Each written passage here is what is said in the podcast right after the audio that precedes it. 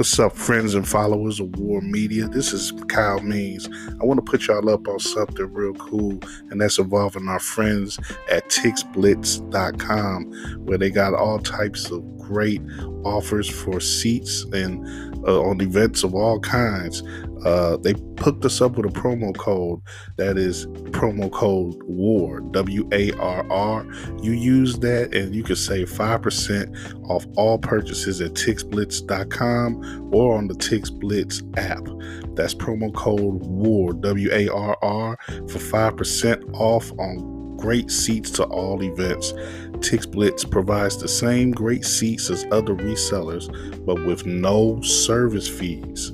None at all, y'all. I'm telling you, this is the hookup, man. We put you on. All right. So hook so uh, support us, our friends at tixblitz.com and never pay service fees again. That once again, tixblitz.com, TixBlitz app available everywhere, y'all.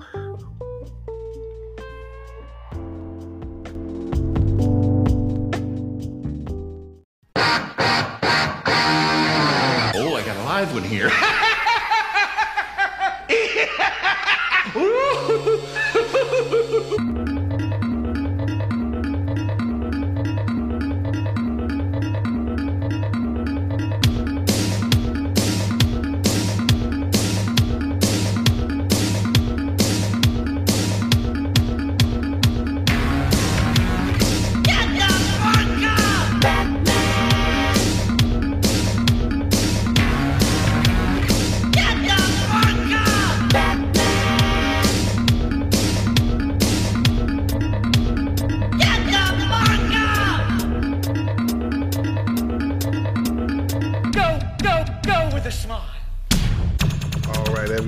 welcome, welcome. This is War Media, another uh, momentous occasion here on air with uh, Kyle Means, your editorial director. And uh, yeah, this is what I'm calling the uh, Fandemonium show. I did one of these uh, mid midway through last year.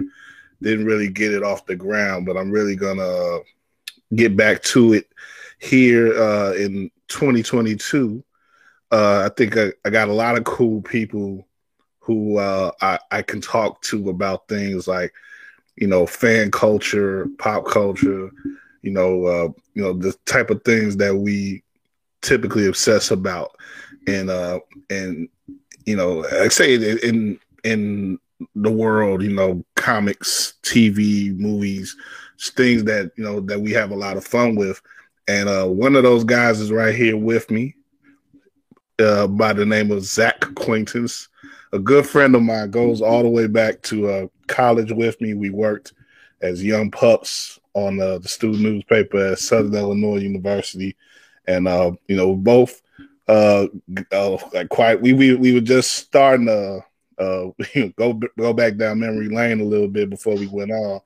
But it's been, it's been a while, but, you know, we've kept up in the time since then, and you know, we both do certain, you know, do our own things in certain ways. But you know, one way that we've sort of kept up is through uh, the love of comic culture and comic books, and he's really doing his thing with the website Comic Books Bookcase, Comics Bookcase, and uh, you know, really has established himself in his website.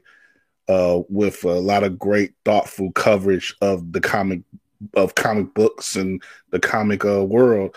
So uh, Zach, man, you know he, has been and he's been on before. If, if, you if you follow us, he's been on some shows before, in the past, but this is the first time we get to see his pretty face. So, uh, uh, Zach, man, thanks for coming on, man. And uh, you know uh, what's what's going on with you? Yeah, thanks, man. Thanks for having me on. I, I appreciate the uh, kind intro, the kind words about the site too. It's uh, working hard on it. Um, comics coverage and and putting a lot of thought into it and expanding it. So I appreciate that. Yeah, man, I, I'm I'm impressed by it, man. When when I come and you know check out the site and you know see your the presence that you keep for yourself on social media, you know, so I'm impressed by. But you know, uh, uh, we'll talk. We're gonna talk a little bit uh, later. Uh, also later, I'm gonna have my man Elliot Serrano on and uh, but we're going to talk about a sort of uh, you know maintaining and growing an independent site like like yours, and you know I've been doing that myself for years. I'm sort of not doing it anymore, but I'm you know I've gotten to the point where I've gotten past that sort of, but um, but I know what it's like to you know have to make those certain decisions about coverage and you know where to apply your uh you know your resources and your energy and stuff and we'll talk a little bit about that but i think you've done a great job of maintaining you know just a you know maintaining a presence and maintaining a, a standard for what you want to do and what you want to focus on and you know that's the you know that's a big thing right there. You that's those are the type of things that you form community around and form a reliable uh, audience base around and it's you know seems like you guys got that yeah it's um it's taken a while like i think it's been a learning a learning experience um from the start like i i think i was just taking stock of this um before we got on here, like when I started it, and I think it's been about four years, maybe a little more than four years. And for the first for the first year, I, I probably about the first year, it was like me and one other person writing for the site. Um, mm. And just figuring, and it was a lot of it was me figuring out what I wanted to do with it, like how I could, um, like keep myself excited about working on it, and then also like uh, build an audience. And so there were a lot of like kind of um, lessons learned along the way by like uh, this doesn't work, that doesn't work, this does work, and it's just been a long process. Um, still, and it still continues to, you know, like it's not over. But yeah, I think we're in a pretty good place right now. Like I've really um, started learning to like kind of because for the longest time, and I think maybe you probably had this too. Like when you when you start something like this, like it feels really personal, like it's just your thing. Um, yeah. And so I've had to really kind of like uh, open it up to collaborators and like kind of let pieces of it go and let and and kind of find other people who I trust to like work on it and help me. Um, that's been really key yeah. to kind of like expanding it. It's very much your baby when you start it. Yeah. But over time, over time, you can't give enough of it away because it's like I want to. I'm, I'm, sick of doing all this shit. yeah. you know, I, know, I need I need true. some help with this. You know, we all get yeah, you, you get that over time, but it's it's it's really cool. You know uh, that you got. Uh, how many collaborators do you have now? How many? Uh, do, do you know exactly how many people um, are contributing? I think it's like uh, it's up over 20 like we have a slack channel and there's 16 or 17 people in there. Oh wow. Um, not all of them write like i mean i have people in there who work with me who might write for us once or twice a year. Um, and then i have other people who write once a week. So um, yeah, it's it's like two dozen people, but I'd say there's a strong core of like five or six who who are really active um, and probably write something uh, every week or every other week. And like lately, I've been bringing people in who have like a really um, hyper focus on something in comics. Like I have a, uh, a writer who's now just once a month writing um, a column about X Men, and another one doing the same thing with like even Teenage Mutant Ninja Turtle comics. So like, um, mm. and it's crazy because all those properties have an audience. Like, there's people who um, are now only visiting the site, or I only interact with them on social media about um, this Teenage Ninja Mutant. Teenage Mutant Ninja Turtles column, and I'm like, I had no idea that kind of demand was out there, but the guy pitched it, and it was like a thoughtful idea, and so I ran with it, and kind of um, uh, so so you more or less you you allow yourself to like if somebody pitches you an idea a recurring idea you just like cool you know you you you, you don't necessarily seek out like like on your like you say you don't you don't necessarily uh call for people to write about something you you more or less take in people and, and are willing to work with them on whatever they want to write about yeah, it's it's kind of a mix. Like um, usually once or twice a year, I'll put out an all call, just like because I think there's people who read the site who kind of um, uh, like they they maybe want to reach out, but they think like, oh, they're not looking for people, or like I don't know if I can do that kind of writing. So okay. um, once or twice a year, I'll tweet out, usually through Twitter, maybe on the website, just put out something like, "Hey, do you, do you like the site, like kind of writing we do? Do you want to try? Uh, reach out. We'll see if there's a good fit." Um, but then past that, like I try to, I have a like an about page on the site with an email address um, that, and I'm open to pitches like all the time. And um, I try to, I try to be open to anything, like even if it's not my interest within comics. Like if if it's if it's um thoughtfully done and I kind of like just like the sense of humor, or the way they approach it, or whatever it is, um, I'm open to to anything. That's what's up. I I never needed a Slack channel. So I, am impressed. That's enough for, for me to be impressed right there. yeah, it was like uh, I I actually had to try twice to start it. Like the first time I did it, it was just like me talking to nobody. it's like, the, but the second time I was a little more deliberate about it. Like uh, had reasons for it. Like that's kind of where like a lot of people send me um, graphic novels and things they've self-published to review. Um, and mm. so I, will use the Slack channel to throw it out there and be like, hey, I got this book if anyone wants to look at it. And we've been doing a lot of stuff like, um, I don't know if you saw, like for the Batman, we had uh, like a group um, list of suggestions for comics, like around the Batman. And so we've been using it to coordinate that way, like uh, creating Google Docs and things to like come up with like reading recommended reading lists around movies and um, whatever else maybe people are talking about on Twitter. Sure. Okay, and there's a there's a uh, I know there's one particular article I saw on your site that I want to make mention of a little later, but it you know let's get into the main subject of of this podcast, and yeah, that is the Batman, and in particular the fact that the Batman is coming out. I have it on. I have the link on my computer. I'm looking on my phone.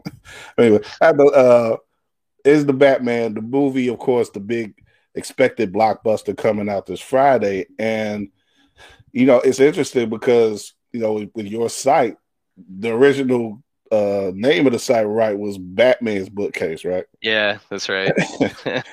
so, what? T- tell me about that right quick. Why did you originally name the site Batman's bookcase, and why why did you uh, end up changing it?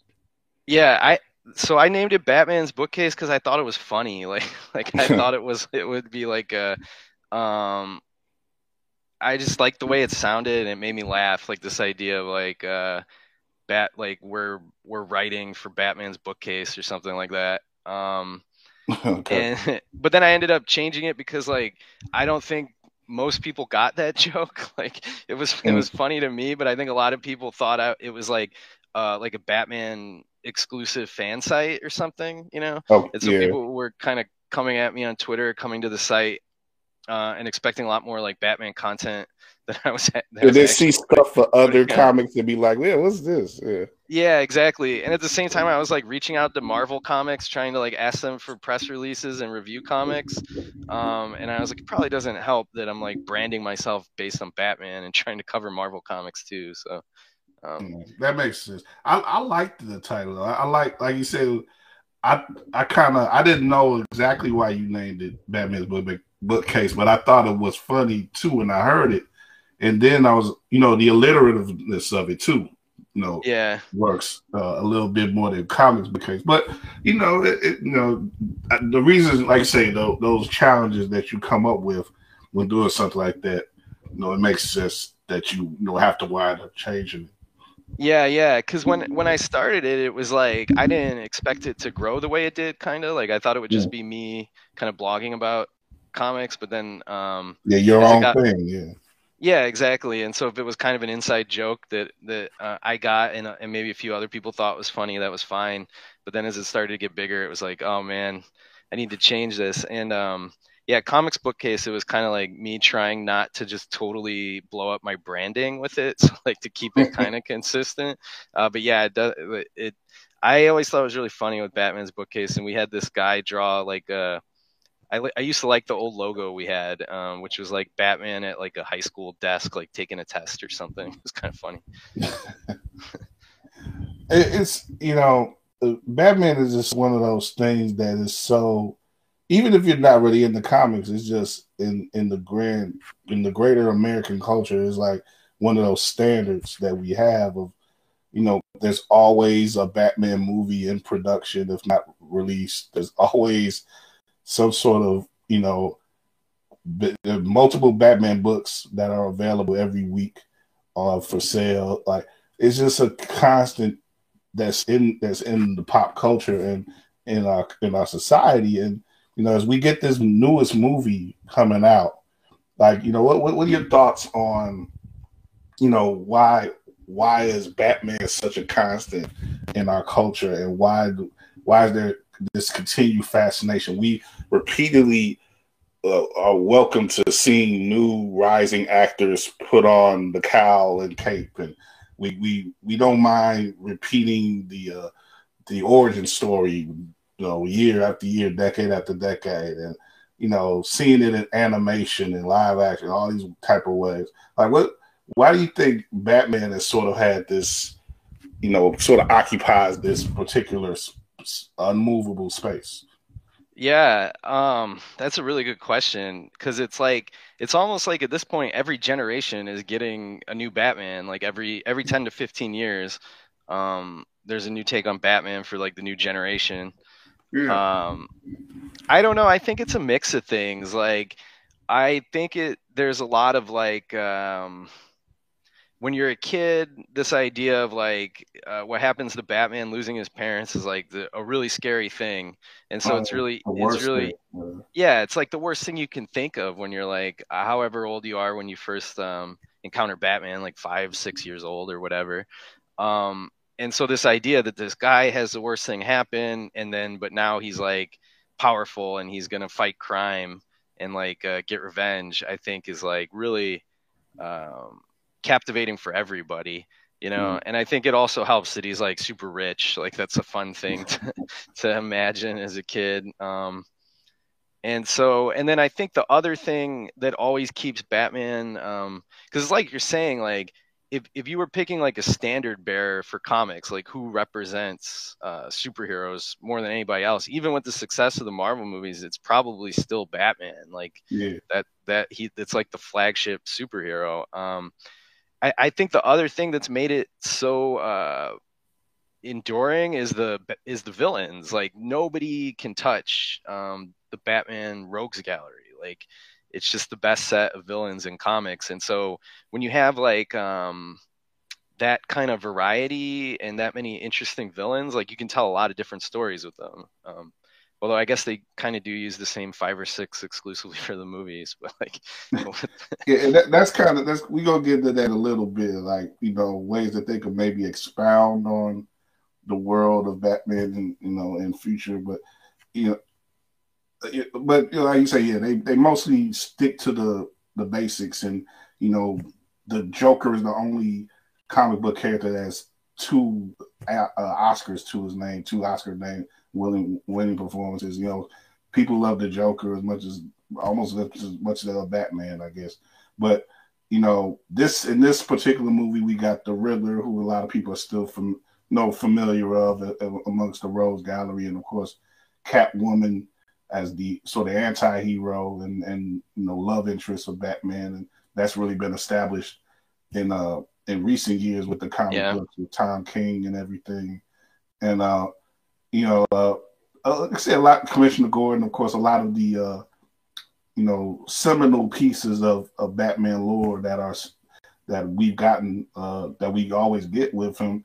Uh, it, it seems like the book is, I mean, I mean, the movie, excuse me, is uh, you know using a lot of the uh, year one sort of story and everything, or, or similar to it. He's, he's he's early in his career, of course, as a younger actor, and Pattinson playing him. What, what do you think about sort of the pieces that they use in that they're using in this particular movie?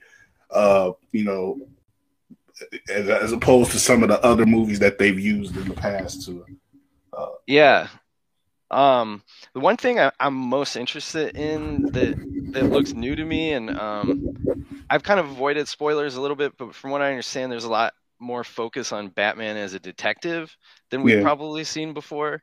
Um, and I think that's a really cool approach uh, to kind of hone in on the like idea that like um, Batman's this like really uh, astute crime solver, which because usually Um, when you've seen him on screen, it's just a lot of punching. like, right.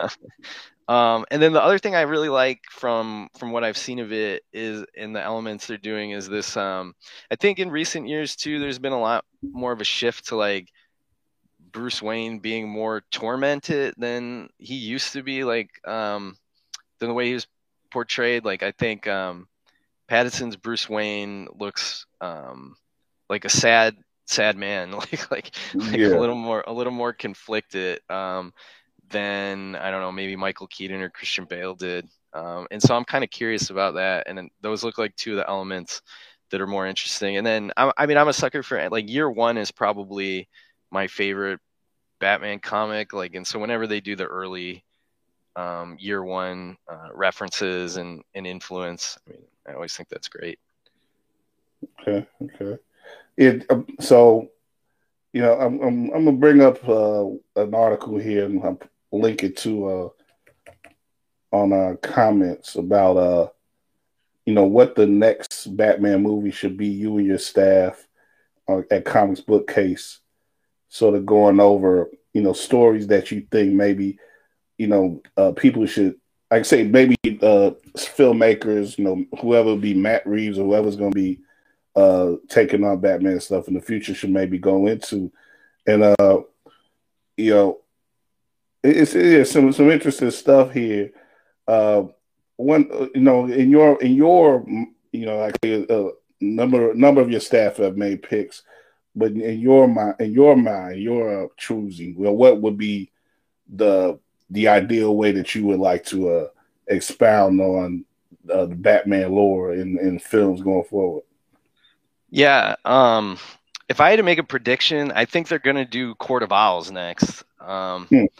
That that would be my guess because it's it's like uh, it's a villain we haven't seen before. Um, not even in an animated film. I think it's been in a video game or it's about to be in a video game, but I don't keep up with that as closely. But um, and it's a newer villain, like uh, created in the last ten years or so, and it's more grounded in kind of like horror elements and like uh, secret society kind of stuff. And it, like I just think it's a natural um, fit for like where they kind of go with this new Batman next. Because um, I think it's only a matter of time before Owls ends up um, in a different media, and so like I don't know. I just have a hunch almost that that's where they're going to go with the next one. It just seems like natural evolution. Yeah, it, like two things that you mentioned with that is apparently this movie is sort of more you know not horror based but it's it is more of yeah it it does get more into that horror side uh, that I've heard.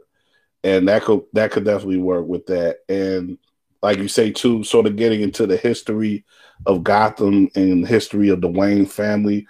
Uh, it, uh, I've heard you know from some of the reviews that you know a lot of what uh the Riddler does in this in this film is sort of attacking certain uh past, you know past sins that the Wayne family maybe have involved in. And so uh you know make that could that definitely could work as a as a second uh if they do another trilogy you know with these characters you know maybe that could definitely work as a as a next movie. Yeah, that's that's my early prediction, having not even seen the new one yet.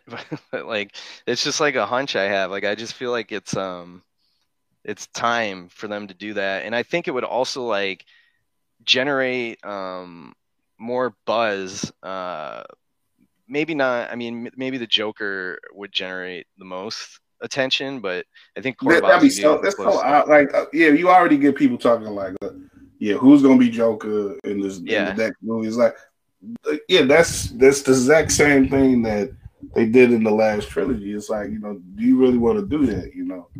That's uh, what I'm thinking. I think people would be kind of rolling their eyes, like, "Oh, here we go again with an with another Joker movie." Yeah. I think Court of Owls would really be get people like, "What what's this going to look like? Like we haven't seen this before." Right. Yeah. Definitely. I. I mean, it, it seems like you know from some interviews and things that I've read, uh, that I've read and seen with with Matt Reeves, that he's not trying to go the obvious route with with a lot of these things, and you know they they, also have these plans, these other plans with you know streaming and everything. So they're gonna you they're to utilize space to tell stories of Gotham in, in various ways. So, you know, yeah, you don't have to to like I say go the same path that Nolan did, or you know, uh, or Tim or Tim Burton or anything like that. Just you know, you can make it into something different. And it seemed like you know, making a three-hour movie off the rip seems to be like that's an interesting choice in and of itself. You know. Yeah, that that's a tough sell. I'll tell you when you're trying to get your significant other to go see Batman with you. like I don't mind three hours of Batman. She ain't into it as much as you, right? You know? No, no, no. And then you yeah. say it's like she hears it's almost three hours, and it's like, uh, that's a tough one. yeah, we can be we can be doing something better with our time, baby. You know? yeah, yeah. I, I, understand that. Yeah, well, it's a lot of Batman. exactly. Yeah, but yeah, hey, I, I, for the most part, I've heard it's not not that much of an issue. But again, those are Batman fans for the most part. So, you know, we, but uh, yeah, yeah. I, am I'm with it though. I, I don't have nothing to do. So. yeah, uh, I think it'll be fine. And we're going to a, a, theater that like they serve you food and stuff while you're watching, so it'll be a little bit more. It won't just go. be sitting in the chair the whole time. So yeah, and, and there's this talk too about them having higher prices for this movie. So you might as well get your money's worth, man. Get you. Yeah. You know, get you some good uh, uh, a bed what what they call bed seating or whatever. like, like yeah, yeah. yeah. What a real comfortable things and like I say recliners. Have you some food yeah, have you some food brought to you or something. Make a night out of it. But That's the plan. Yep. yeah, I, I, I want to get though uh, before, uh, before we uh, uh, talk about some other comics, uh, comic, you know, stuff I want to talk to you about. Uh, you know, as far as comics go with Batman, in particular. This is pretty interesting. So I get this sort of happens. I don't I don't know. How, maybe you could tell me better. Uh, you know the way that's it's interesting to me how with DC and Marvel sometimes the plans that they make with comics in conject in conjunction with movie releases and stuff like that, and sometimes moves happen. You know, sometimes it seems incidental but in particular, in, in, with Batman in particular, you have uh, a whole new creative team being established right now with the main uh, Batman book at the time of this movie being released, and you still have, of course, like uh, half or maybe even more than half of the DC books being related to Batman in some way. Yeah. what, what, are your thoughts overall on the way that DC is handling Batman? Uh, you know, on the publishing side. So yeah, they had a so they had a ownership change a couple years ago um, with with the AT and T merger over coming over DC Comics, and they had like a new uh, business side manager come over um, publishing, and, and kind of what it looks like has happened is they just looked at at what sells the best and said we need more of this, and what sells the best is always Batman. So you've gotten a lot of like uh, of comics that that'll just be kind of like you'll have Justice League Dark with Batman, and like they've done. So you have like a, a lot of um, Batman Association, and people kind of um, make jokes about like, oh, uh, everything in DC is Batman right now. But the thing is, like, a lot, the Batman comics they're publishing are really good. Like, it's kind of a really good time to be reading um, Batman comics. Uh, they've got a, like a lot of variety because they they're doing a lot of like um, out of continuity stuff where they'll do um, just kind of different takes on Batman. Um, to like like they'll have like a horror tinge Batman comic. They'll have another one that's like a little more realistic. Um, so there's like a, a, pretty wide variety of Batman. Um, what they have coming out or what just came out this week is this new series. Um, it's a new Tom King Batman series, Batman Killing yeah. Time.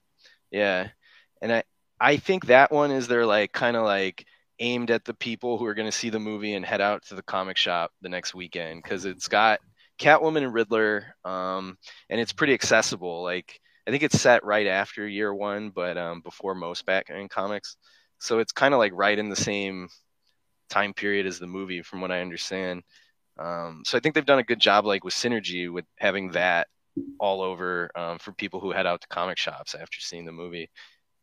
What, what do you like... think about the way that they've handled King and because he, of course, he he for years he you know coming out of Rebirth he has the series, the main series himself. then they sort of cut them at the knees when they had Yeah. these cut them off at the knees when they had these these various plans. I don't know the five G or whatever, but they they do they have it- they set the switch around. Uh, you know, he he he he's called off the series, but they give him the Batman Catwoman series, and he's done what about ten issues of that. And Yeah, yeah. that's that's been paused, I guess, right now. But now you got this killing time. But that, it, it, it I don't. I guess I pay enough attention to it to it's sort of confusing to me, but maybe it's not confusing to others. I don't know. What What do you think about handling it that way? Yeah, so that 5G thing was really interesting. Um, it it was uh, what they were gonna try to do is kind of age out all their existing heroes and and replace them sort of with like one big uh, event that restarted everything.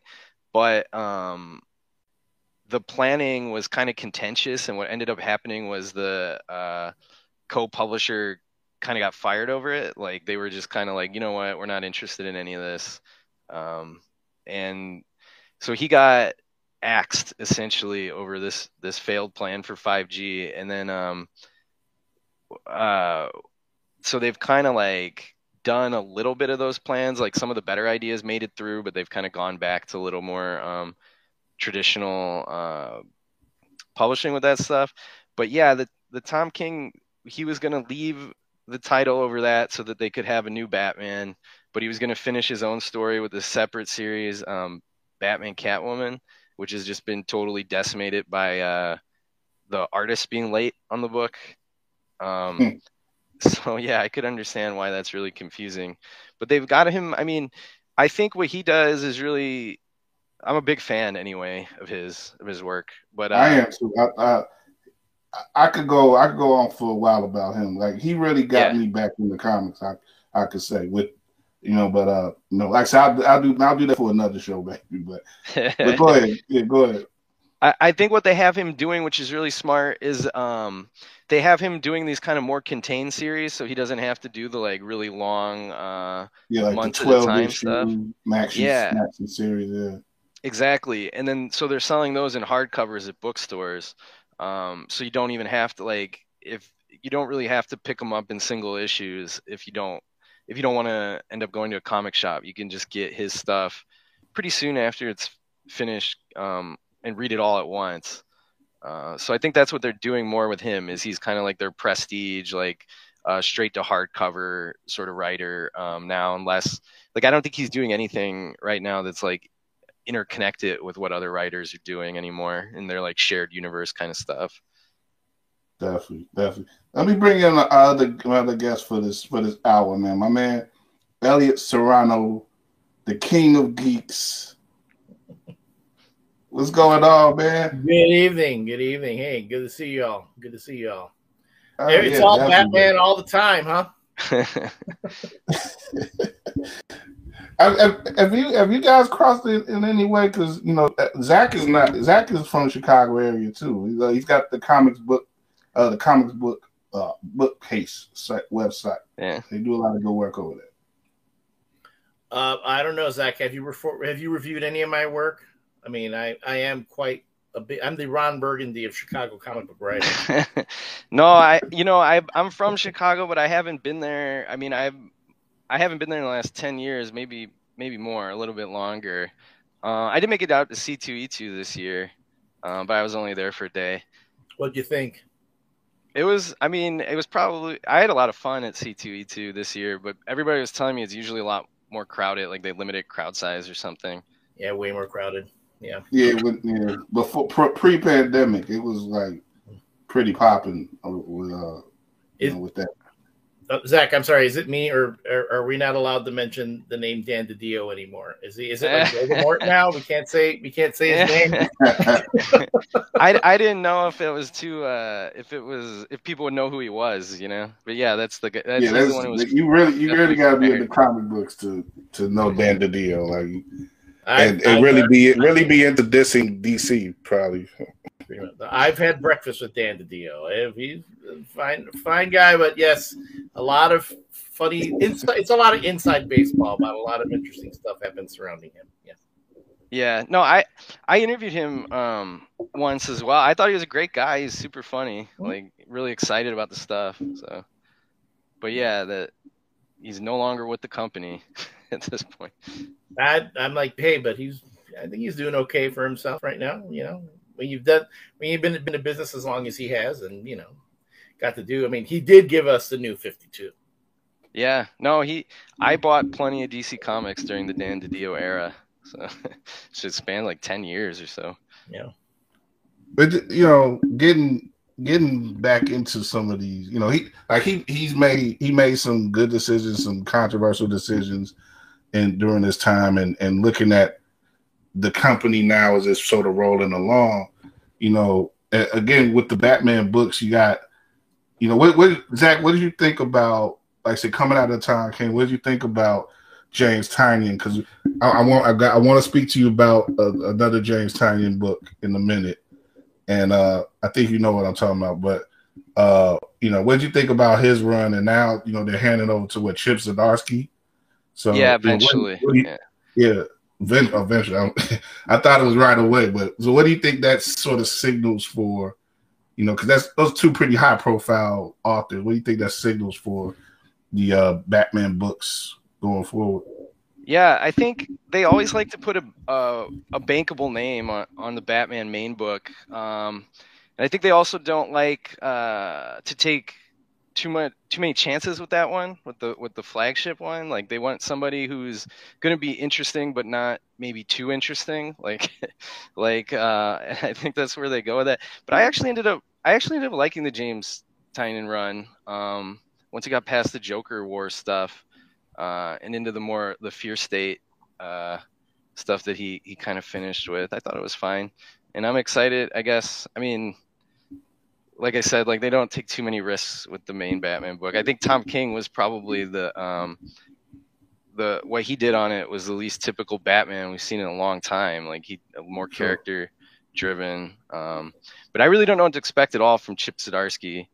Um, be interesting. It's kind of interesting because he's also writing Daredevil right now. Um, and I don't know if that's ever happened at the, at the same time, having one writer do both Batman and Daredevil.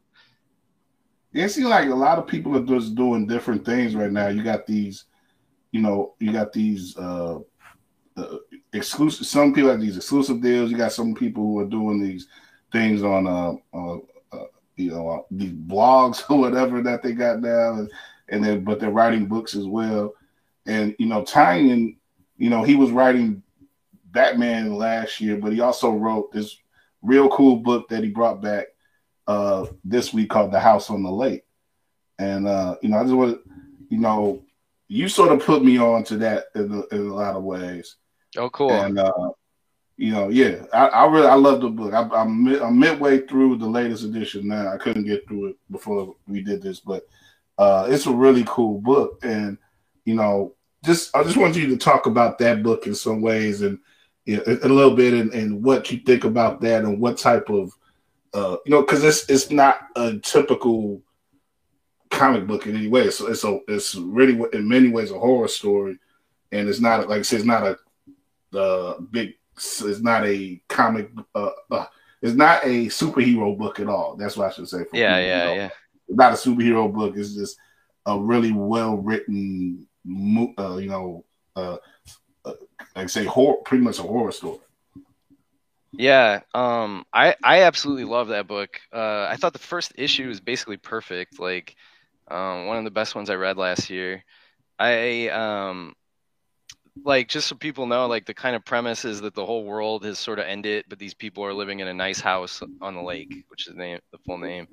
Yeah, Um, nice they- house. I got that missed. yeah, it's like is super luxurious, like modern um, house where they can have anything they want delivered. They can just write on a piece of paper and it shows up at the door the next day. Yeah. Um, so I, I, I Al- mean, like, also my, called also called an introvert's dream. yeah, like that was that was one of the coolest issues because it really I don't know if you I don't know if you guys ever wrote about it or somebody else, but it, it really just modeled the whole pandemic uh, experience because it was like, yeah, you could write see write down shit, a list of shit that you want, and then it'll be there. You know, leave it outside your door, it'll be there two hours later. Some uh, all the things be there. So it's basically Amazon. It's yeah, hundred percent. It's all of us stuck in the house, you know, not able to to leave the house, and the world is burning outside, and but we still can get you know all the snacks and uh, you know uh, cleaning supplies we need for the moment. You know? All I need are my sweatpants. As long as you give me various sizes, right? Cool.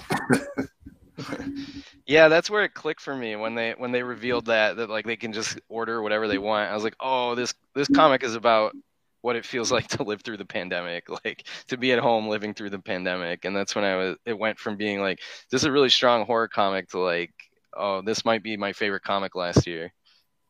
Mm. And I, I looked at a, a piece on Polygon today. They mentioned, you know, at the at the center of the story is this, you know, it's a person, but it's a creature or some some some thing named Walter that gathered all the people together at the house. And you know, the, the Polygon piece mentions him as this year's best comic book villain. And you know, it, it's it's really we. I guess that's the crux of the story. We we we're going to find out eventually what his uh, motives are and what you know uh, what is he really doing with these people and you know, it, it's just really, it's just really fun. Like it's pulling, it's pulling me in completely. Like just, uh, I want to find out what happens with these people and why they've been put in this situation. And yeah. So.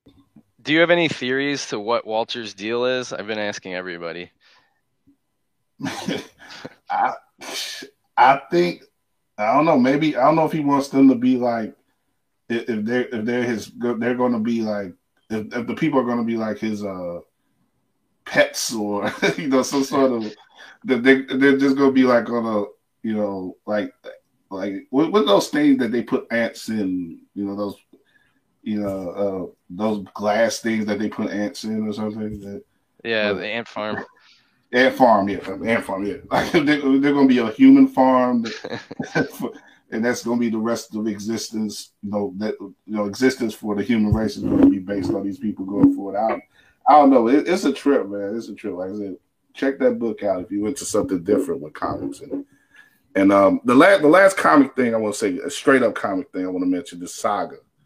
And I, oh, that's yeah. a book that I came across Saga myself, but again, you you you guys at Comic Book Case sort of helped me appreciate the book more and keep up more with the book. You had a you, you had a whole now that we talk about you know uh the Nice House on the Lake had a what, like a few months of a layoff from between publishing uh, sixth and seventh issue. This was a real epic layoff, uh, like layoff between uh, you know issues. Was it 54, 55? Yeah, yeah. Uh-huh. It, it, how long was it? Like three years? More than a little more than three years. Yeah like three and a yeah, half. and that fifty that fifty four issue was just God. That, that is one of the most devastating comic book issues I've ever read.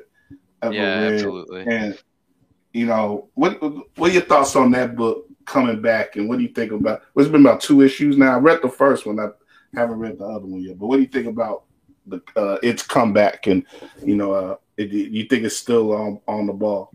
Yeah, absolutely. Like uh, I think my reaction when I was reading 55 was like, "Oh, they took a long time to to make sure it was still good." like, like think they, um, but yeah, that hiatus was was uh like three and a half years. We actually did a thing on the the website where we reread every issue and wrote about. Yeah. During it was supposed to be like, oh, let's do one a week because originally they were only going to be off for a year, and then um, we finished that and there was still two years left to wait. So, but I've I've really enjoyed it being back. Like it, um, I'm like generally more excited about comics with Saga to look forward to a little bit. It's been a nice like boost to the the inspiration to keep the website um, going and going strong. So I'm really happy it's back. Saga's probably my my favorite uh, ongoing series. Like that's the when that one comes out on a Wednesday, I, I make sure I get to the shop. Definitely, it's it's it's a definitely an interesting space. Like you know, saga is the title. It's a space saga, and you know, uh, a lot of different uh, inspirations to it. Uh, but you know, it, it's kind of filthy at times too. But it's, yeah. it's funny. It's very adult. It's, it's very adult, but it's fun. Yeah, I like when I recommend it to people. I always there always comes a point during the time where I'm like, it's so good, it's so good, but uh, it's maybe not for everybody, and that's my way of like trying to suggest that there's like some really graphic sex in that comic. yes, with, with, beings with TVs on their heads. Yeah. yeah. Elliot, you it seems like you you you read some Saga too. Have you have you read Saga? Yeah, I've read it. Um, it's it's I, am really happy that that it's caught on like it has. I mean, you've had a lot of writers try to do long form storytelling like Brian K. Vaughan. I think yeah. when I think about in the mainstream, I think the one person who comes closest to it outside of Chris Claremont, who did you know 15 years on X-Men, and that's just one long story. But um, think uh, Jonathan Hickman uh, when he was doing that in the Infinity uh, that Infinity series uh, a while back, just trying to tell. I mean, trying to tell a grand sweeping tale in a comic book in a monthly comic book that can be a real challenge because it's it's a matter of keeping your audience's attention. And on top of that, um, having them plunk down four bucks every time and thinking that that book is worth the money that they paid for it. So I mean, props to Brian K. Vaughan and Fiona Staples. I mean you know, Fiona's been consistent on that book from the get go, and the artwork mm. is incredible. And you know, it, it's it, it, yes, the book has generated controversy from time to time. Remember the um the cover, the breastfeeding cover? Yeah, mm. That everyone yeah, got yeah. all up over. I remember, I Dave Dorman. He's a, a local guy here in Chicago. I love the guy. I don't always agree with him but this dude has done some of the most classic work I've ever seen. I'm a huge fan of his work. He's done a lot of uh, Star Wars stuff for Dark Horse and all that. Um, but he was up in arms about that particular cover. You know, how can you have that on a comic book? I'm like, dude, you know, come on. It's not marketed as a book for kids, and it's it's mm. breastfeeding. How's that right. bad?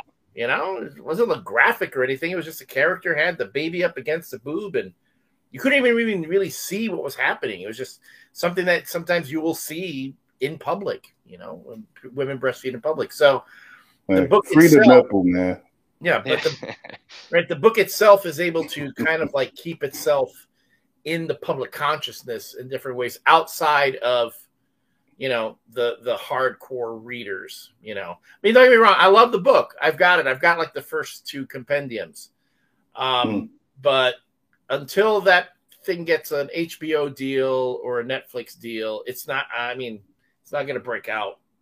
Like, well, it's interesting because yeah. you know you got like that Taco Bell commercial with the the characters in in the saga dress, you know, and everything. Yeah, but nobody. So it, it, but nobody yeah, I mean, yeah, yeah. But it's I, a little bit, a little bit of it. But, dude, I was in. I was doing a free comic book day uh, appearance. I was there like signing Grumpy Cat books and probably and I had some friends go, "Oh, Saga's great." Yeah, I'm sorry, the shop was full of people, and I got and, and a, a, a, guy came up to me and goes, "Yeah, Saga is the greatest thing since sliced bread." I go, "Yeah, it's a great book, but a lot of people don't know it." No, man, everyone I know knows this book. I love this book. I went, "Okay, hold on." I stood up in the comic shop, and again, it was a comic shop full of people, and I yelled out, "Show of hands, everybody in the shop, tell me." Do you read Saga? Have you even heard of Saga? 90% of the shop looked at me looked like I was crazy. They had no idea what I was talking about. And I was And that was in a comic shop. A comic shop. Wow. In a comic shop. So again, don't get me wrong, it's a great book. It's a quality book. It deserves all the accolades it gets. It, it's it's it's it, it should get more recognition. Yeah.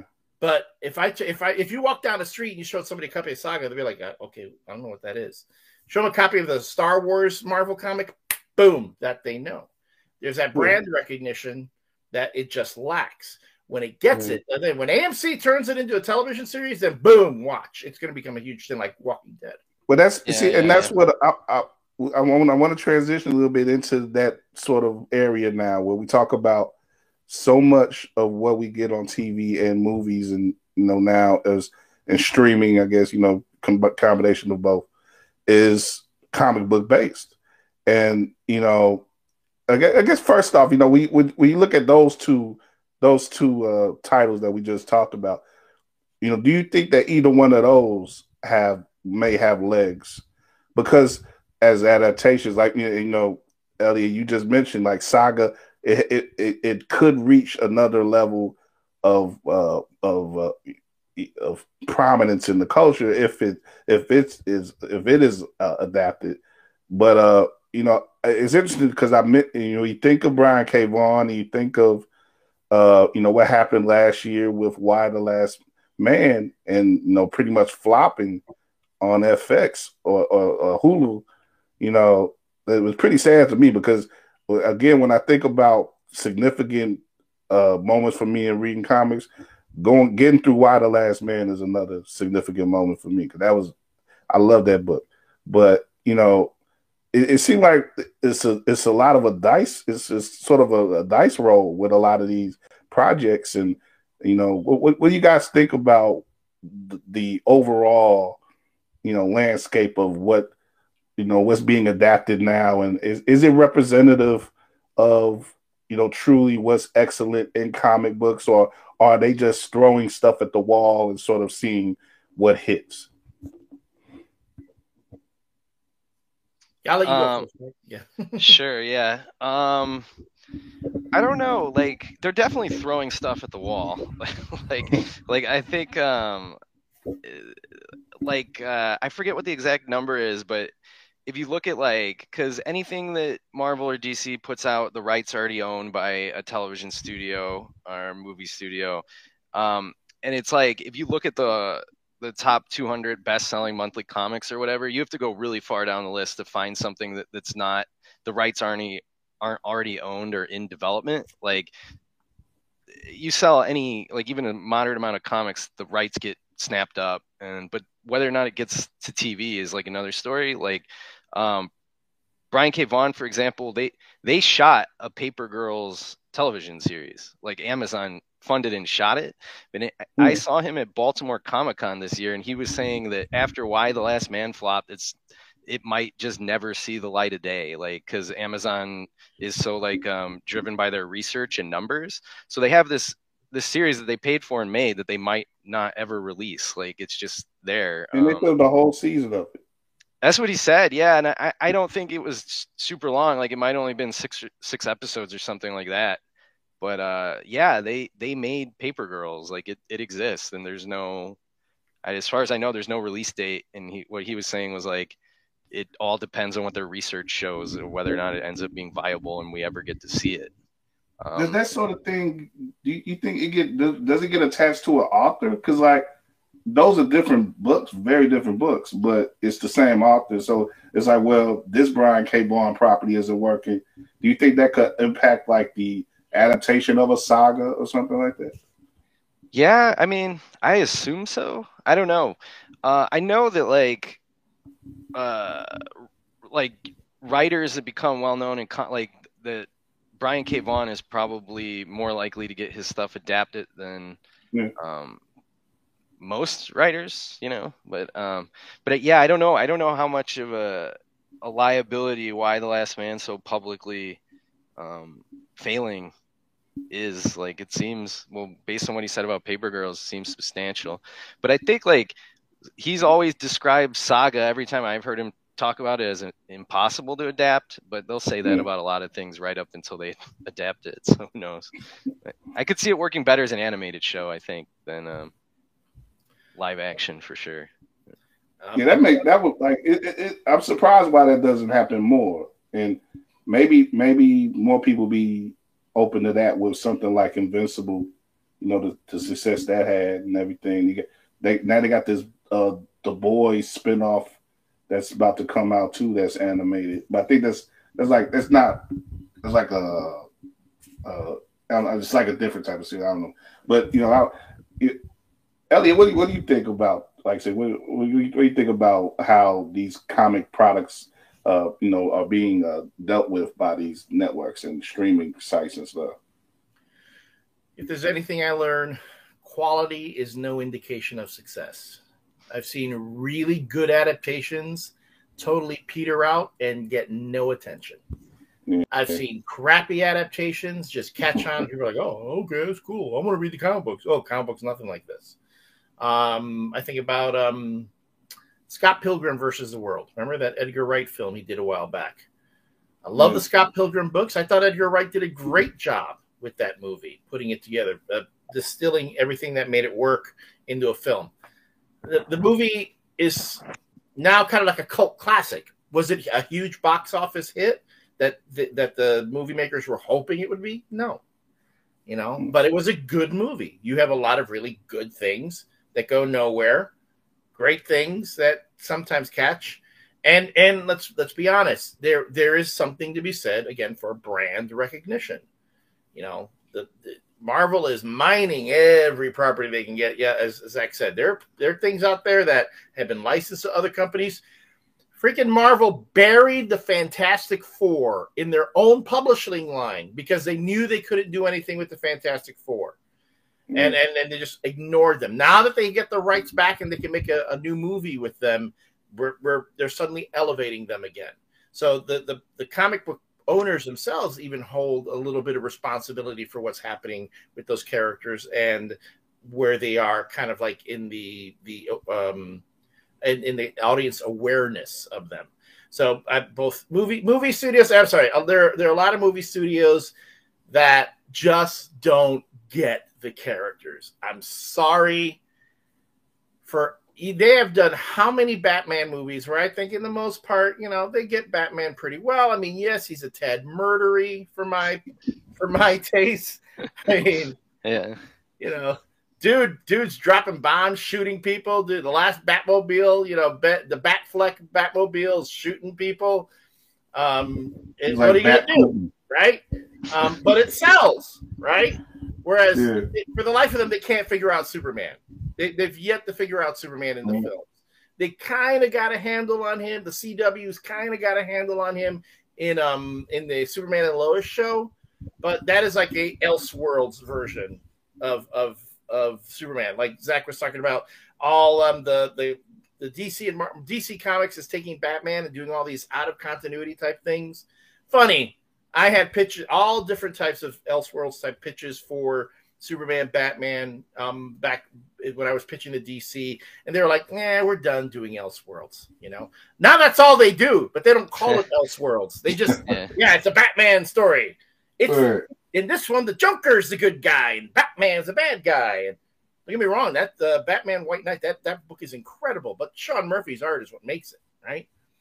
Mm. Um, but but then you're you're there. It's it, so you sit there and you go, all right, it's as you said, it's the roll of the dice because it can't be that we've got a quality book with a quality filmmaker on it. It's it's just it's got to be a quality book, quality filmmaker. We got to release it at just the right time, at just the right moment when people are gonna get into it, and then and then hope for the best at that point. But you know, if anyone can figure that out, how to do that, um, they're gonna make a million dollars.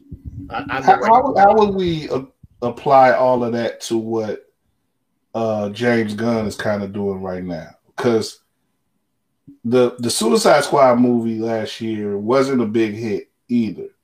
It was it was reviewed well, but it wasn't a big hit. He comes out with this uh, Peacemaker series, which I loved, and a lot of people loved, and you know it's sort of got a moment for itself now.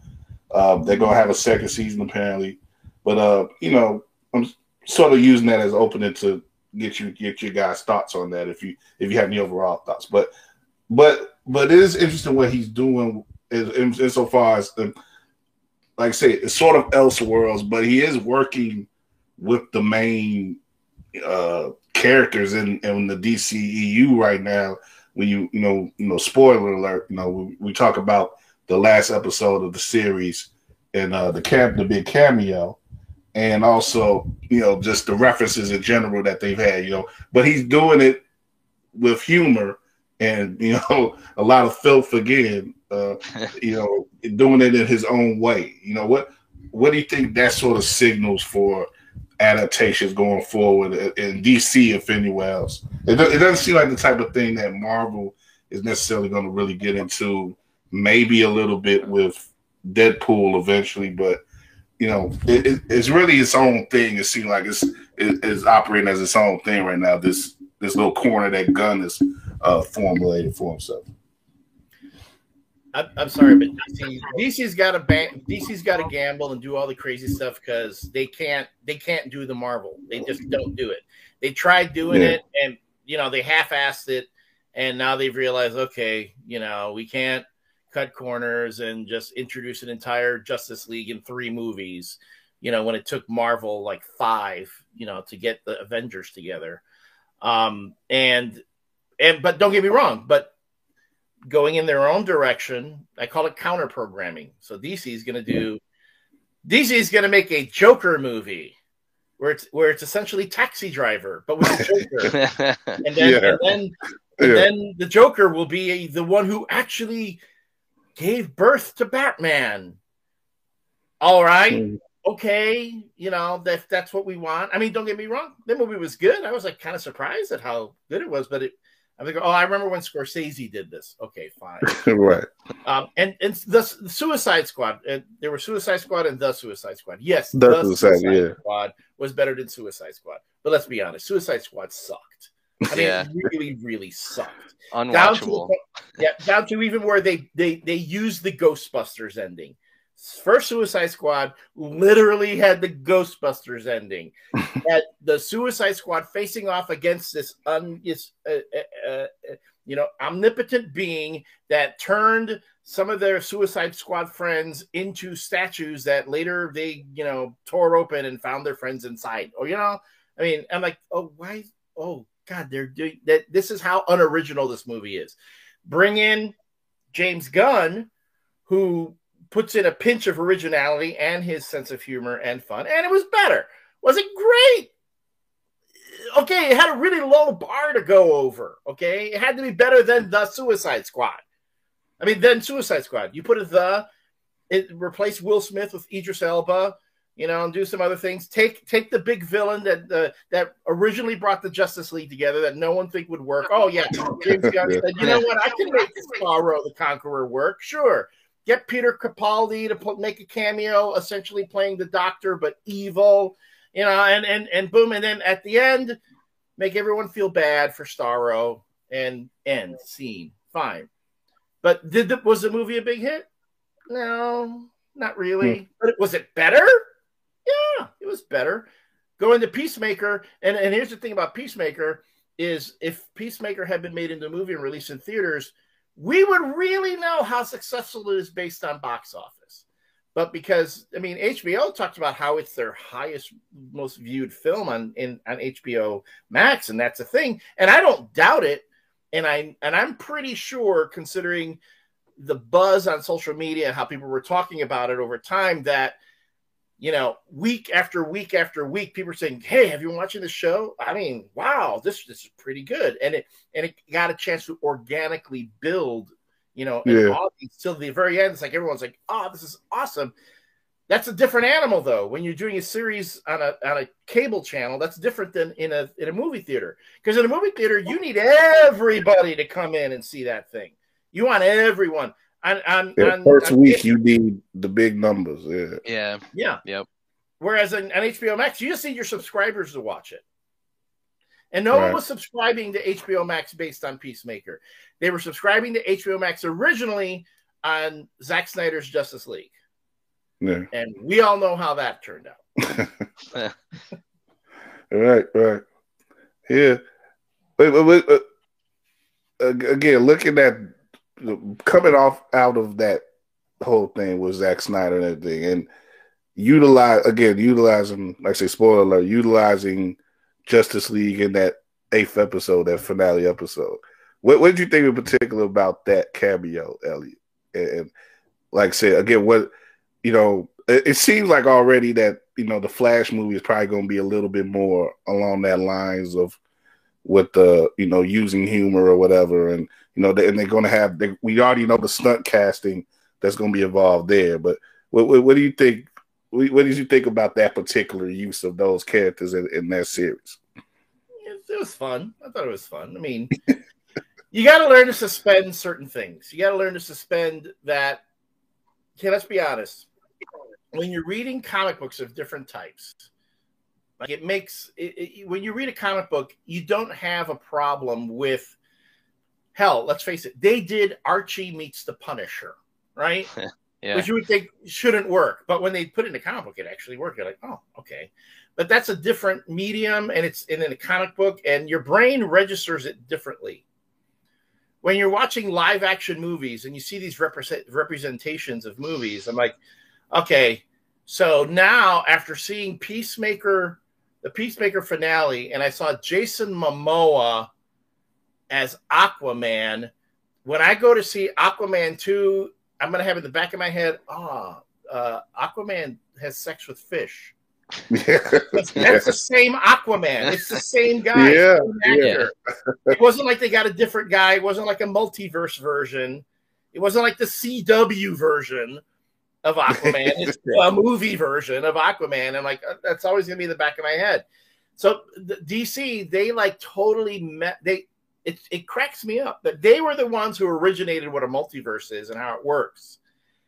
And Marvel now is just sneaking in after doing, you know, into the Spider Verse, and they're making the multiverse their thing, and people are going nuts for it. You know, they went crazy, you know, with uh, Spider Man No Way Home. Watch uh, Doctor Strange in, in, the Multiverse of Madness do big box yeah. office because people are going to want to see that sort of thing. They're already talking about the cameos. You know, Patrick Stewart's going to show up as Professor X in this one. Oh, we got to see that. And and DC is like okay, well, we're gonna have the Justice League appear at the end of Peacemaker. you know, come on, guys, you're getting you're getting they are always playing catch with your own yeah. gimmick. Come on. Yeah, yeah. yeah. I, uh, yeah, like I said, I, I liked it when it happened. I popped for it, you know. But I, I see what you, I definitely see what you're saying, Elliot. Like it, you know, at some point you gotta, you know, you got you, you got to pull out the guns and, and you know, have a little bit more going for you to that. Because like I like like you say, man, this this Doctor Strange, they're gonna lay it all out. I think on this Doctor Strange movie, and you know, I I want to I want to get you guys thoughts on, you know, if you have any thoughts on that or or, or whatever in general you're, you're looking forward to, uh, you know, for the remainder of the year. Uh, you know, we're gonna wrap up in a minute here, but but I know uh, Elliot that uh, I, I got to get you to talk a little bit on Star Wars and uh, you know running sort of con, con, in, uh, t- running sort of in conjunction with uh, Peacemaker at this beginning of the year. We had the the Boba Fett series, yeah. and um, you know mixed reviews. I would say uh, probably at best for for the entirety of the series. Maybe you know there there was a lot of audience pleasing or attempt at, at, at fan uh, service at towards the end of the series. But what what were your thoughts overall uh, on that run? And you know, it, like I said, it, it winds up sort of being the third season of the Mandalorian too. Yeah. So, uh, like, what, what were your thoughts on it, man? I I enjoyed it for what it was. I mean, I think the if, if the greatest criticism you're going to have the show is that it wasn't The Mandalorian, then guess what? First two seasons of The Mandalorian are on Disney Plus. You can watch them. They're there for you. Yeah. Bo- Book of Boba Fett was its own thing. You know, it's like everyone's, oh, I want Book of, I want, I want this to be about Boba Fett hunting down, you know, bounties and bringing back to to whoever and and traveling from you know from planet to planet. I'm like, that's the Mandalorian. That's what that is. You that's what you're getting. Jon Favreau is giving you all that in the Mandalorian. But mind you, now Jon Favreau and Dave Filoni have been charged with expanding the Marvel universe for Disney Plus. So now you got Book of Boba Fett, and Book of Boba Fett not only has to explain to you what Boba Fett's been up to, how he survived the Sarlacc, setting up his status quo in the Star Wars universe post Return of the Jedi, but it's also got to set up the Ahsoka series. It's got to set up all this other stuff that they're planning on doing on Disney Plus. And, you know, and yeah, so you had two episodes of Book of Boba Fett that felt like Mandalorian episodes. Television shows have done that for for for ages. You know, freaking Laverne and Shirley. There was a there was an episode of Happy Days where they introduced Laverne and Shirley, and that's where you learned yeah, about them. And That's when they got their own show. So that's what it worked. That's what you get. That's television production. If it had been a movie where suddenly in the middle of the movie it turned into a different movie, I could say, oh, okay, that's weird. But no, it was a television show. Be happy, folks. You got Baby Yoda back for a while. Come on. Yeah. Quit your bitching, right? I, am never gonna complain over Baby Yoda, man. Just right. just give me Baby Yoda and I'm good, man. Give me little Grogu, fine. Yeah. So it did that whole thing, and it, it was just it amused me at at at how much people were kind of like picking at it. But I mean, I enjoyed it. I think um, as far as what's going to happen moving forward, um, dude, do me a favor. Whenever you have a guest on, okay, if that person leads off with Kathleen Kennedy, whatever, mute them, kick them from the studio, send them to the street. You don't need to hear anything they're saying because I'm so tired of that. It brings me back like to the, the Dan DiDio stuff when you heard so many people complaining, well, Dan DiDio ruined DC Comics by doing this, that, and the other. No, he didn't. You know, the, the head of the company came up with an idea, came up with a vision, and he got, had a lot of talented people under him. Some of it worked, some of it didn't work. You know, it, it's just like you can't blame the president of the United States for high gas prices. Sometimes stuff works, sometimes it doesn't. But that person is there to point the ship. When, yeah, when you don't know the processes, most people that's they're just going to go after that head, that you yeah, know that figurehead.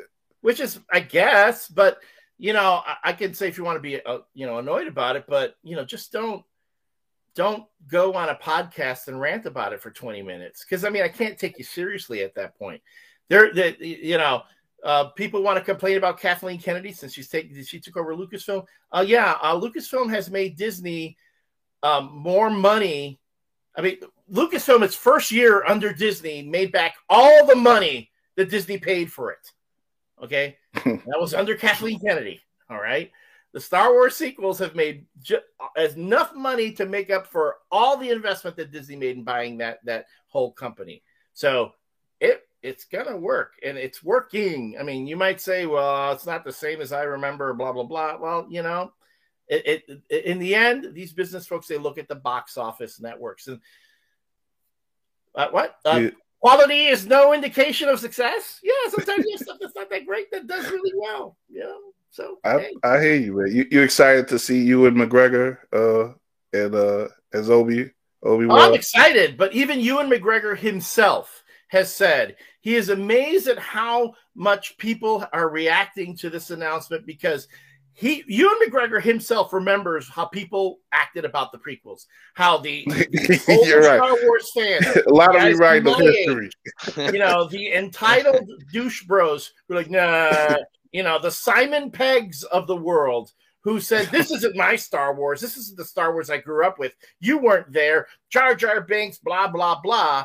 You know, I mean, they hear these things, and this was even before like social media really became a thing. So Ewan McGregor heard that, and it's like mm. he's like, well, eh, should I be doing Obi Wan again? It wasn't like people loved me then. I love Ewan McGregor as Obi Wan. I like the prequels. Were they did they resonate with me emotionally? No, but I still enjoyed them. Fine. So he's saying, "Oh, I'm being Obi Wan again, and everyone's loving it." Oh, that's right, because the kids who went to see the prequels, not the ones who were on social media complaining and talking about how their childhoods were being raped or whatever BS that you know the older fan bros were saying. The kids who went in and said, "Hey, I like Jar Jar. I like these stories. I like what it's being told here. I'm enjoying it." They're now older and saying, "Hey, I want to see this Obi Wan come back." So you know, yeah. Uh, having said all that, I mean, I'm looking forward to it because I've always been a fan. Yeah, definitely. Like, like, you say, if you if you're like 25, 30, yeah, that is your Obi Wan. It's not it's not the guy. It's not Alec Guinness. like, you know, yeah. You know? And when you consider yeah. that Alec Guinness did not like playing Obi Wan, he was like tired of Obi Wan. He once told the kid, this is in his own memoir. He told he he was at a church thing, and some little kid asked him for an autograph, and Alec Guinness, who had been tired of hearing about it, said. I will give you my autograph if you never talk about Obi Wan ever again. he told this to a little kid. He reg- he says in the book later he regretted it because the mother was like, "Oh my god, say that to my child." But I'm like, Alec Guinness was tired of Obi Wan. At least Ewan McGregor's like, "Yeah, I love it. I'll be Obi Wan." Hey, I mean, I, I, although how who, how many of us are going to say no to a paycheck? Come on, right? Yeah. yeah. That, see, that's why I appreciate you know Patrick Stewart and some some of the the more recent your uh you know English actors and stuff. They they you know they know when to get serious and they you know yeah they play Shakespeare. They they've done all types of Shakespeare and stuff. But when the money's there, you know Patrick gonna get in that wheelchair when the money's when the money's right. yeah. Why not? Why not? Yeah, yeah, yeah. You know, it's, it's, it's, I'm sorry. That uh, a wheelchair has two. It makes up the wheels make up two zeros, but I would like exactly. Five? Yeah, a little more. Wait, I'm sorry. Is that a 10 minute cameo? I'll do it for yeah. but exactly, no, exactly. But again, well, what, uh, over under. What, do you, what over under? What do you? How long do you think he's going to be in Doctor Strange? Uh, uh, it's gonna be like a. I'd be surprised if he's in it longer than 10 minutes. Yeah, that seems unlikely. Yeah, I, will be surprised if he's in there longer than 10 minutes. I'll be like, if he's yeah, he'll show up and he'll be like, well, you know, you'll have that bit like remember when Peter Parker stepped through the portal? I mean, uh, when uh when uh, Tobey Maguire stepped through the portal and everyone went ah like that. That's it. You're yeah. gonna have those YouTube reactions when Patrick Stewart, you know, when Patrick Stewart appears as Professor X, and people are gonna go ah, and then that's about as long as he'll be in the movie. Do Do you think they they're setting up the Illuminati in? In a in way, Marvel? I don't think they'll call it the Illuminati. Yeah, they probably will. Yeah you already have enough conspiracy theorists out there. You don't need to give them more. yeah, yeah, they don't want no part of that. Yeah, you're right. Yeah, is, is that the big thing that you guys are, you know, personally that you guys are looking forward to, or anything else that you know, really like as far as like any type of big projects or anything that's coming out? Like, um, I don't know. I like I. I lose track of what's even coming out this year, like until it's within two or three months at this point. Because like all I know is that I think next month we get Moon Knight, and then Doctor Strange the month after that, and I don't even know what's coming the rest of the year. Um, yes, I, I guess. Yeah, I guess Flash is coming out, and I don't know, maybe Aquaman. Some, oh, yeah. There's yeah, you're right. Marvel it, movie too this year. With the um, yeah, uh, God, is Thor coming out this year? Yeah. See, it's so many of them. It's, it's Love and Thunder is supposed to be coming out this year. Yeah. Yeah. Yeah. Yeah. It's so many of them, man. It's crazy. I want but, Marvel. Yeah. I want Marvel to do like Beyonce. You know, remember that time Beyonce just dropped an album out of nowhere, like yeah, it was coming. oh, like, yeah, one day, like one week, Marvel says, uh, "We got a new X Men movie coming out this weekend." No hype, no oh, no promotion, God. just out of nowhere. Like they say, guess what? New X Men movie Friday, be there. And people will be like, "Yeah, what?" And they'll be like, "And I'm I'm, I'm telling you, it will make money. It, it's not going to matter. People are oh yeah, go, nuts. It's going to go. People gonna kill themselves trying to get to the theater first. Like, mm-hmm. like just drop it on a Thursday. Like, hey, yeah, you know, ten o'clock tomorrow. Right. X, new X Men movie. So you know, that's all. We recast everything. Wait till you yeah. see the new Wolverine. You're gonna lose your shit.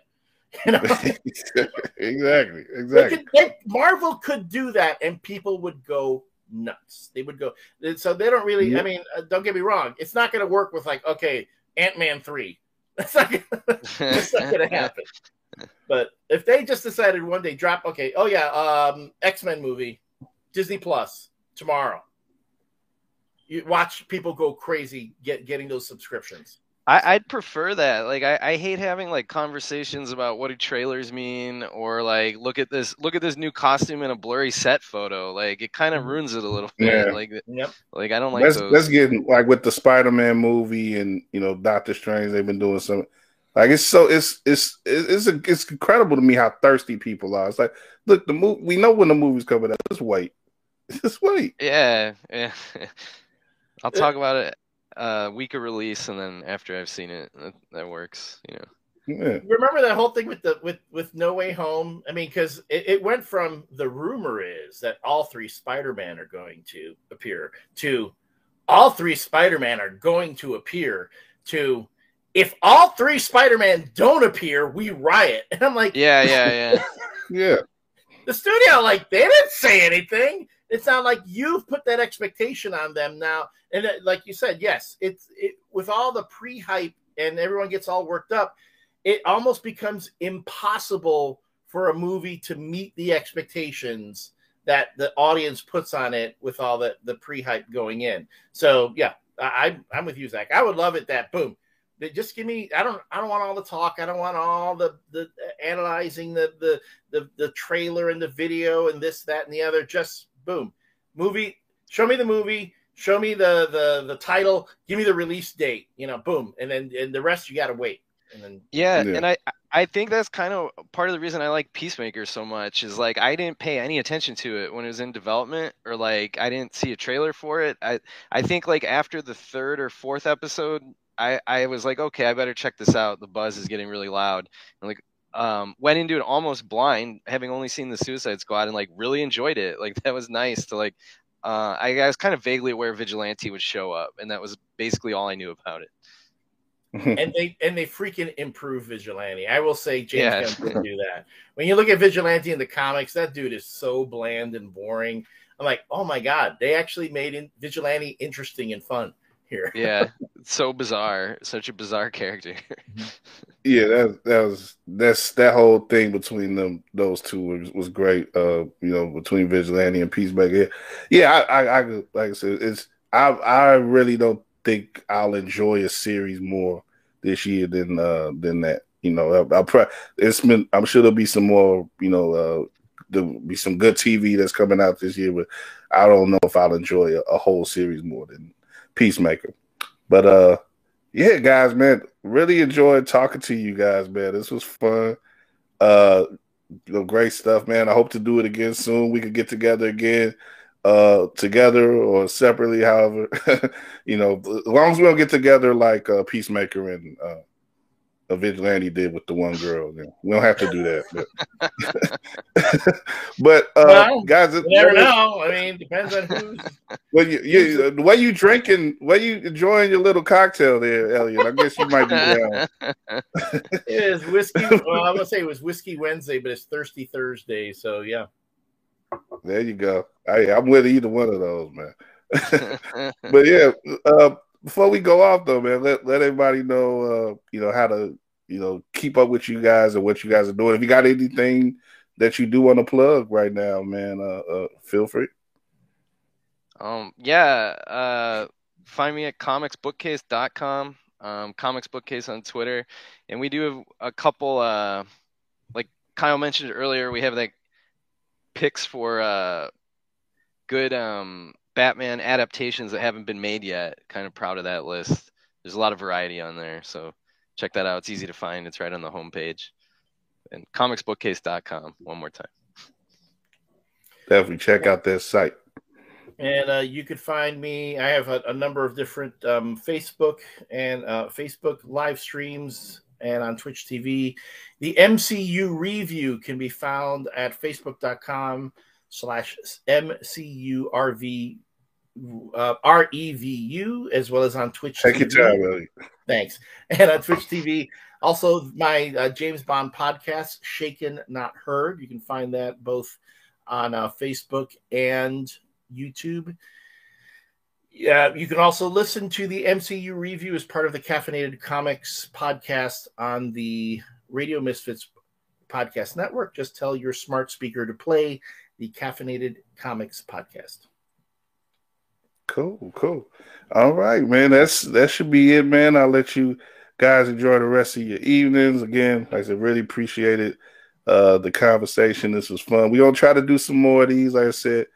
Uh, you know, just talking about fun fun stuff like this, comics, TV, movies, stuff that really gets us going.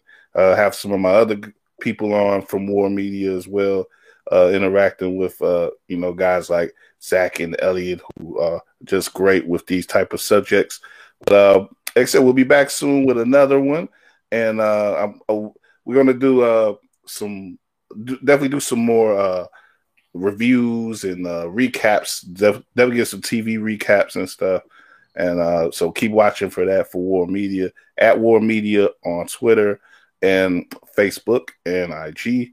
And of course, our social, uh, excuse me, our uh, podcast, uh, War on Anchor, that distributes us to all the major podcast platforms. Wherever you like to listen to podcasts, uh, let's just search War Media, and we are there. And uh, give us a good rating if you if you please. And also, uh, if you're watching this on YouTube, War Media on YouTube, subscribe and get notified whenever we go live. So uh, that's it for now. Zack, Elliot, hope y'all enjoy. Uh, was uh, your next uh, viewing uh, your next viewing experience and your next reading experience. Like I'm gonna get back to the nice house on the lake myself, and um, that's it. Y'all keep reading, keep uh, keep enjoying, and uh, we'll talk to you next time. Stop the press. Stop the press. Who is that? Vicki Vale. Vicki Vale. I like Hi.